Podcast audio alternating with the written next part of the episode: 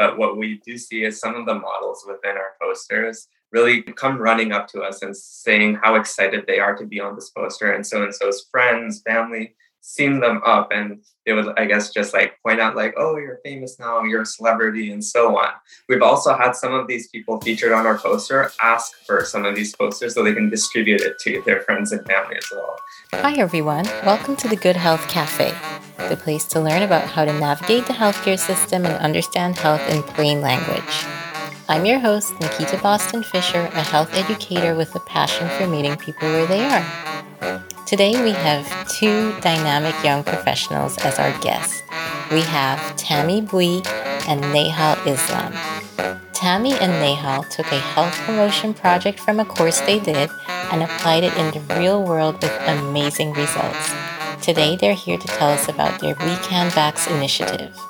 Grab your warm drink and let's get to the episode. Hi, Tammy and Nehal. Welcome to the Good Health Cafe. Thank you so much for coming. Could you please start by introducing yourselves? Hi, everyone. Thank you so much, Nikita, for having us. My name is Nehal. I'm currently a first year medical student at McGill. Previously, I completed my master's in epidemiology as well. I left Montreal, I left McGill, so I decided to stick around really. Nice. Well, congratulations. Tammy? My name's Tammy Bui and uh, I'm a recent master's in public health grad from McGill. Uh, that's how I know Nehal. We were in the same classes together. And now I work as an epidemiologist with the Public Health Agency of Canada. Cool. Congratulations. So, Tammy and Nehal, we're talking today about We Can Vax. Can you please tell us what We Can Vax is? So, We Can Vax is a health promotion campaign aimed to really promote vaccine confidence, specifically COVID 19 vaccine confidence, in diverse and multi ethnic communities in Montreal. So, the community that we're really working with is Park Extension, uh, a multi ethnic community uh, made up of 34,000 residents. Why did you start We Can Vax? We Can Vax originally started as an idea in a master's project. So, in my master's of health promotion class, we had a challenge from Dr. Ananya Banerjee, and she asked us to design a health promotion campaign. So we really could have chosen any idea like tackling diabetes, but we actually chose COVID 19 vaccine hesitancy or COVID 19 vaccine confidence, depends on how you look at it, because it was timely and relevant. So, this idea really stemmed from a master's class that we took. But at the same time as this class, there was actually a Public Health Agency of Canada Vaccine Innovation Challenge, where they challenged groups across Canada to develop uh, a campaign idea. And that's what really kickstarted the community solution. That's pretty cool. So it started from a class project, and you didn't just leave it there. You decided, hey, I want to actually apply what I designed.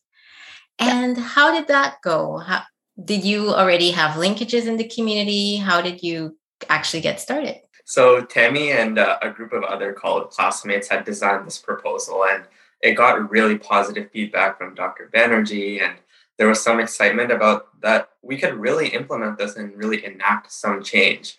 Obviously, it's there's a lot of steps involved in going from a project proposal to actually implementing it in real life. And all of these lessons were really learned throughout the process itself. I think the number one thing that really helped us out was the positive encouragement of faculty, of community members that we spoke to during the initial stages as well, telling us that this idea could work and it's something that we could work with. So it's really, I guess, a leap of faith, both on our end and in the part of some of our mentors and our sponsors and so on. And seeing that we could implement this program and we could learn along the way it's not necessarily going to be perfect but it'll be a great chance to see how we can really give back to the community itself.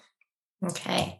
Now how long ago did you start the project uh, in the community? Backtrack to when we had notice of the grant we submitted the grant back in February or March during like my course that we developed the idea in. And then fast forward to June is when we really took off because that's when we received notice of funding. So throughout pretty much June and July, we tried to build partnerships with community members because at the end of the day, we wanted it to be a community led program rather than us leading it as students coming from outside of the community and a community engaged one. So, Nehal, what have you learned so far about how to engage a community in a project like this? I think I learned a lot of things, both about the community itself and about myself as well. And I think my biggest really takeaway was to just be malleable and just to be adaptable throughout the process. Our initial plan wasn't the plan that we eventually went on to implement. And some of the reasons that I initially had about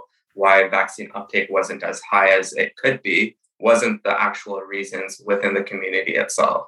So there was really a huge need for me to be able to open uh, be open about having these conversations and really seeing the issue from a variety of different perspectives. Again, the very nature of the program was to have a community centered focus and a community led focus as well. So it's really being able to take a step back and just like listening. And I think that was one of the biggest things. Just listen and take that as a huge learning opportunity and see how you can use these important things that are being shared by people who are volunteering their time to try and improve the program itself. So you really want to be as strong of an ally as possible. And so listening skills, number one. Let's actually backtrack and describe what the project is. Tell us what yeah. exactly We Can Vax does. How does it work? We Can Vax actually does a few things from campaigning, which is one component, and programming, which is another component. I, I can speak a little bit about the campaign. So we have a social media campaign across Facebook, Instagram, uh, and Twitter and some on TikTok as well, and then also a traditional poster campaign. So, what we do is we feature the real humans of Park Extension on the posters that we put up in the community. And then what we also do is we ask them when we take their photo as to what is the reason why they got vaccinated. And different from your typical answer about, you know, herd immunity protection, what we received was, oh, I got vaccinated because I wanted to keep my clients safe, coming from a business owner named Aladdin in Park X. So, really, what we're seeing are varying reasons for why people are getting vaccinated outside of just overall general community protection, which is what we're really different than the general, you know, government issued posters.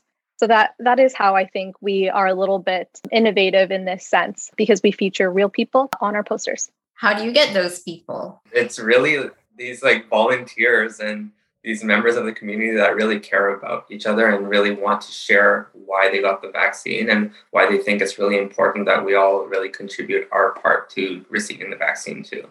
And what we also noticed with people that we interviewed during the poster and photography sessions is trying to identify some of the barriers to vaccination.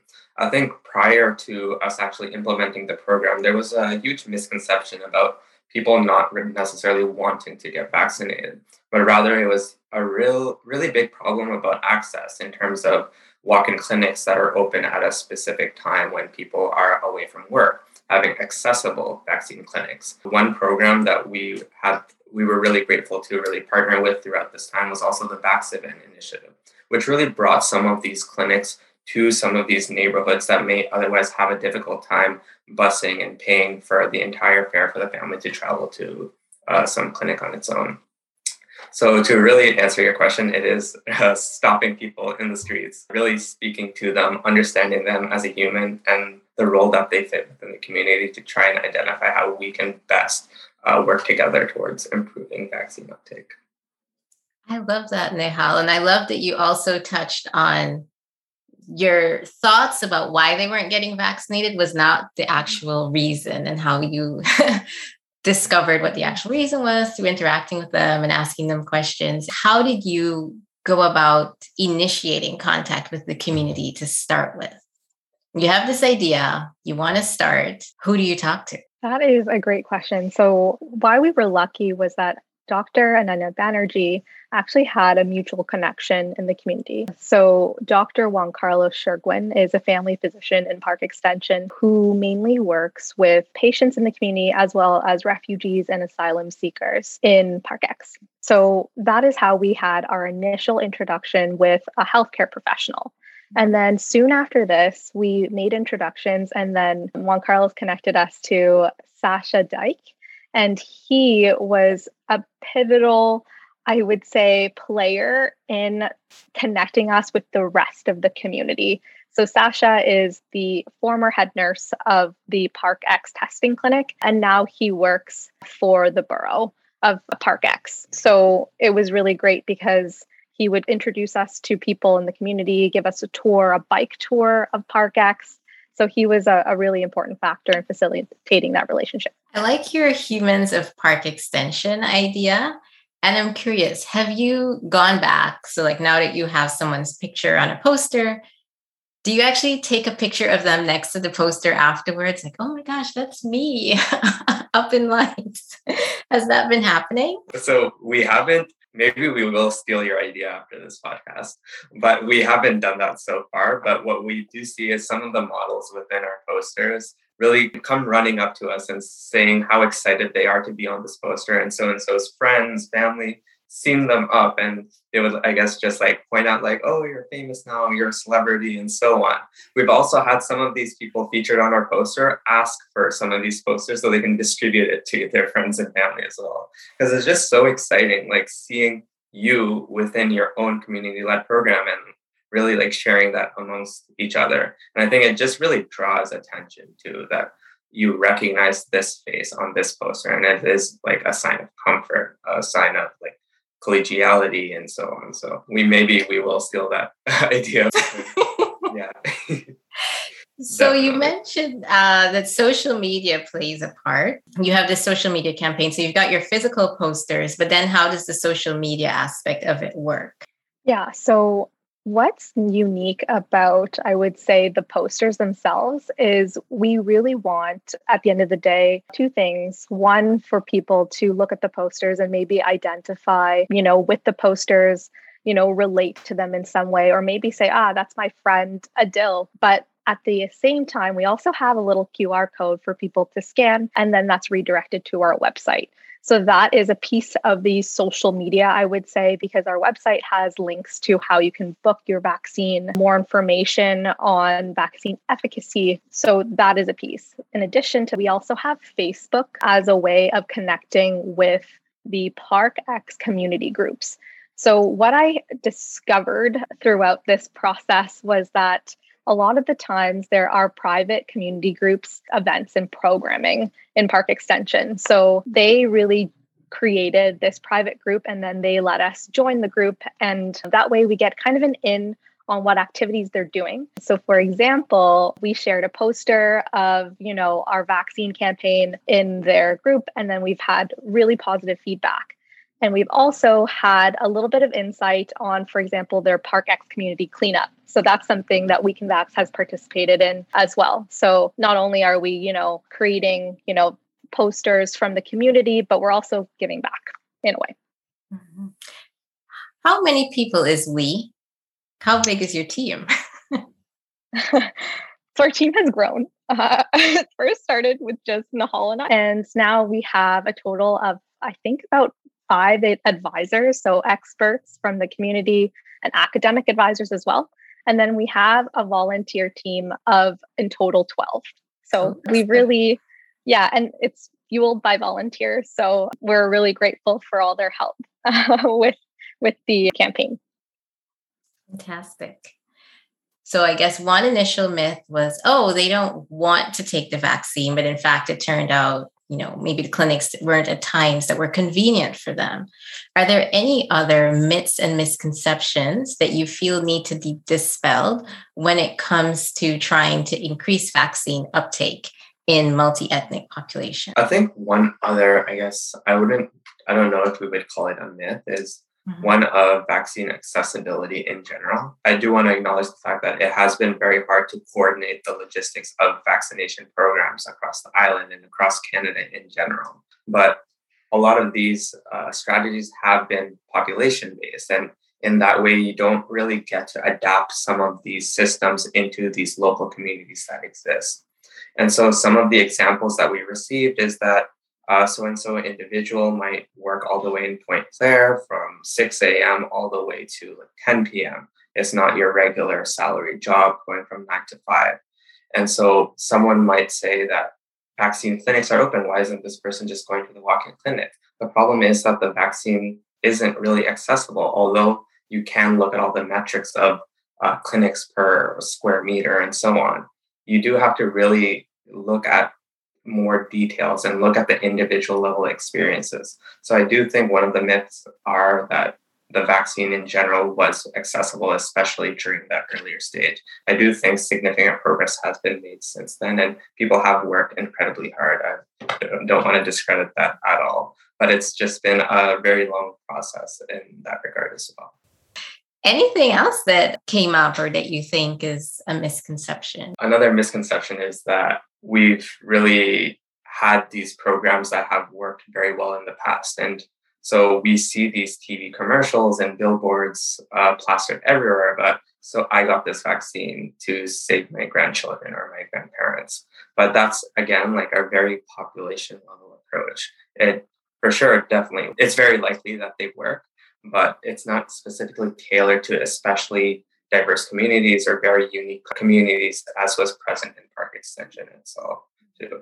So I think a misconception is that we can have this broad level population level strategy and that's enough. We do really need to adapt some of these campaigns to these local community organizations. I don't think it's a myth on the side of public health. I think public health really recognizes that we do need to take a community involved stance, including in things such as the Ottawa Charter and health promotion programs as well.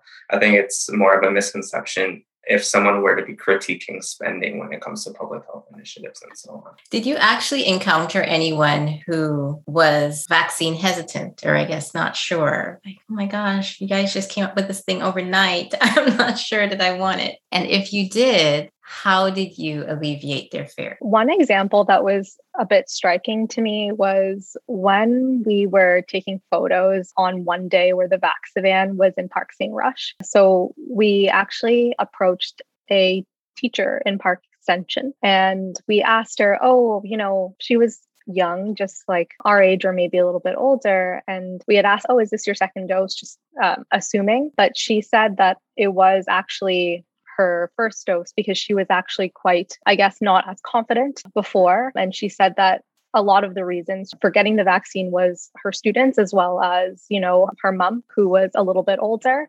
So I think not necessarily, I don't know if we've actually come across someone who's truly, you know, hesitant. It was surprising, I think, to me that one encounter. And we were really like you know proud of her for getting her first dose and looking forward to her getting her second one hopefully. But that was one i think that stood out an experience that stood out to me the most when going to to park x for sure. What progress have you seen? Like what are the results? Like what was the vaccination rate before you entered the community? How is it looking now? When we first started the campaign back in i think june what we saw was the Park X vaccination rate for people who had one dose was lower than the Montreal average. So, what happened over the course of you know, two, three months was obviously We Can Vax. We rolled that out. In addition, there was a new opening of a clinic on 7101 Park, which increased the availability of vaccines. They had, you know,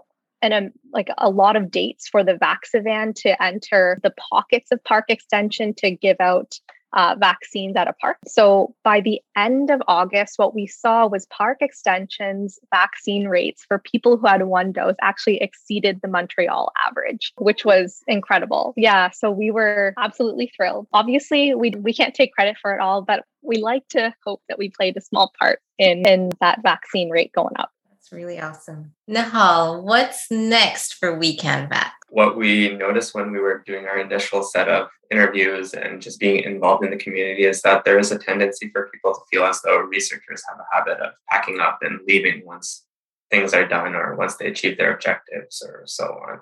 And I think what we really wanted to do was get away from that. I think we've developed some very, very strong partnerships. And on our side as well, we've developed some very valuable lessons that we really look forward to applying in some of our future public health ventures. And I think Tammy can really expand on some of the current things that We Can Vax has been doing, especially on McGill's campus too. So definitely agree with Nehal that we're not leaving, you know, our technically our PHAC grant was supposed to wrap up by September 16th, but we're still going. So what's next uh, are a few things. So within Park Extension, we're currently exploring an art project with an organization called Art Extension.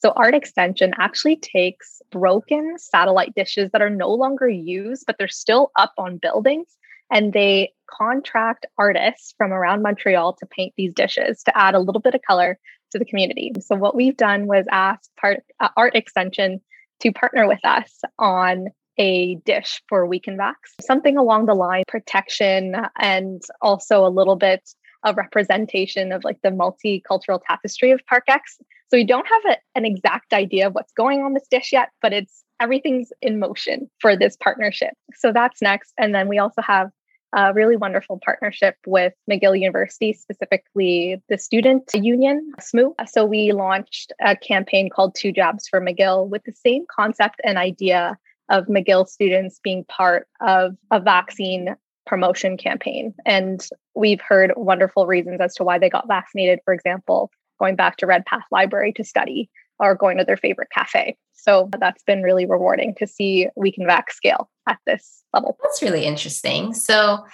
I would imagine that the reasons why a student might not uh, got, get their vaccine is different from someone in like the community of Park Extension. So for the students who hadn't gotten their vaccine yet, what was their reason? I think what what was interesting is that conversation about pretty much like access and availability. Mm-hmm. What we noticed during this Two Jabs from McGill campaign isn't so much that they don't have their vaccines. What we noticed was some uh, of our international students had vaccines that weren't recognized by the North American government.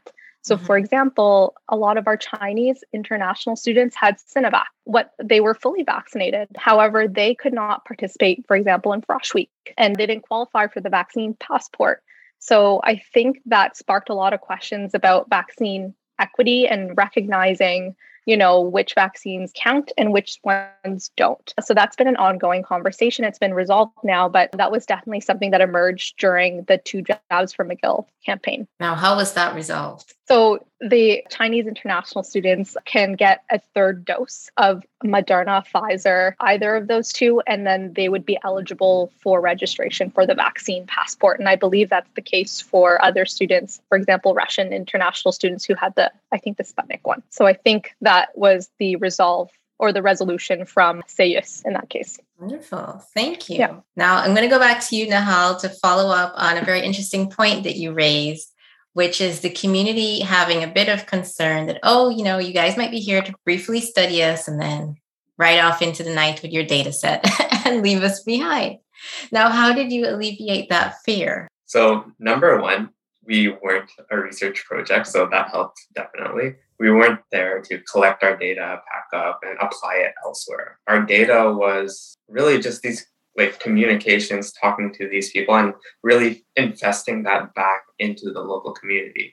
And I think just having a solid plan in the process and really explaining to them why we were there, what we were exactly doing, some of the allies and the community leaders that we were working with really helped emphasize that trust and really helped us grow that trust as we went on going forward as well. So I think that was a huge part of it as well. I think that concern about researchers taking their data and packing up may have been present from some other research programs that have been done in the past. Not to say that there weren't any great projects. Otherwise, there's uh, many researchers who have taken a very community pro community stance and has invested a lot of time and energy in developing these relationships as well.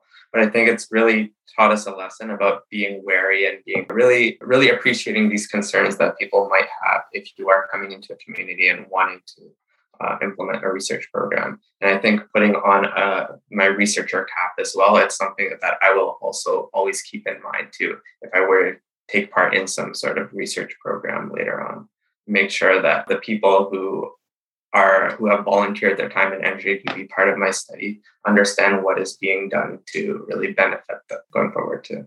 Yeah, that's really, really important, especially dealing with communities of color because of all the history of things that have happened over the years that make them very hesitant. And it's, mm-hmm. yeah, and I wish that every researcher would do that in a sense because if something goes wrong, you make it hard for all those who want to come after you and, and do something. As we begin to wrap up, are there any closing thoughts that you both have that you want to share? I just wanted to thank you for giving us the platform to talk about We Can Vax in such a nice way. I, I, think this offers a really nice opportunity to to fully tell our story um, in a way that I don't think it's been told before. So thanks, Nikita. Oh, my pleasure. Thank you. thank you guys. I'd also like to thank you so much for letting us really share some of our experiences. One other thing I wanted to say is that it's been incredibly powerful just being able to inspire so many other students and just having so many of our volunteers, our friends, colleagues, and volunteers some of their time to help us out as well. And so, like our friends know, we know a lot of people. Like Tammy and I are regular people. We're just we were just students when we started this, and it was just a class assignment to like just get as high of a grade as possible really. But like you, you tend to like care and really want to like make a difference in your community. And you can definitely do that. It doesn't matter if you're a student. It doesn't matter if you have like two three jobs whatever. Like you can you can do it. And there's all sorts of different people that can help you out as well and who really support you such as yourself in making your voice heard and really spreading the message and so uh, again, it's been super, super inspiring being able to try and make a difference in our community and giving back. Yeah, I, I definitely am inspired by the two of you. I think your project is really cool. I love your initiative to get it off the ground. I feel like it's not every day you see somebody really like take their class project and have impact in a matter of five six months. That's pretty cool so you you guys have done amazing. Do you need volunteers or if anyone was interested in participating are you still looking for volunteers and how would they do that? We are always looking for people to get involved with us. We're we're looking for people to help out with our social medias. If you live in montreal we need people on the ground to do community work with us. So always looking for people to to help us with the campaign. And if you want to do so, you can always reach out through info at wecanvax.ca. I believe that's the right link, but that is our email. And we, we would love to have people join. Now, I have one closing question. So, Tammy, you said you work full time and you do We Can Vax. Nehal is doing medical school, which by all assessments is a super time consuming venture. How do you guys do your full time activity and We Can Vax? How do you manage it? So you're not exactly wrong about medical school being yeah. very, very time intensive, but very, very fun as well. And I think the same thing goes for We Can Vax as well. It's just such like it doesn't feel it's a cliche again, but if you're having fun, it doesn't feel like work. And the same thing went for We Can Vax. At the time, I was really trying to get my master's thesis in time. But Tammy and I always used to talk about how going into the community on Fridays or over the weekend seemed like almost like a vacation where we were able to get away from like our day tasks slash jobs and really try and do something else and apply some of our skills. And I also do want to add, like, just spending that time within over the course of the summer working within the community almost taught me more than I imagine I ever would within a class or anything of that sort that I would take.